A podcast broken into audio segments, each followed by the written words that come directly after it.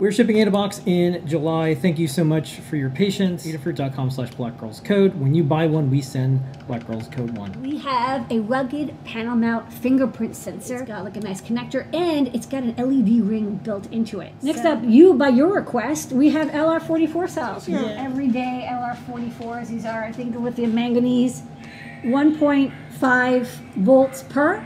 And um, they actually come in a strip of 10. Have an I squared C log potentiometer. This is a logarithmic potentiometer, which is useful um, in some cases where you know you need to bias or have a feedback resistor in a loop, or for audio uh, applications where you need a logarithmic response curve.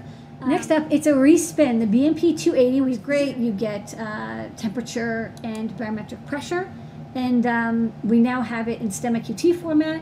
So it's the same pinout as before. It's physically a little bit different sized, but now it's plug and play, so you can use our STEMMA QT cables to chain this to say your I squared C potentiometer. Next up, we have this cute little plug-in air quality module. Interesting about this is its I squared C interface. So the PMSA 003i is a STEMMA QT compatible breakout for that Plantower air quality sensor that gives you um, I squared C plug and play data.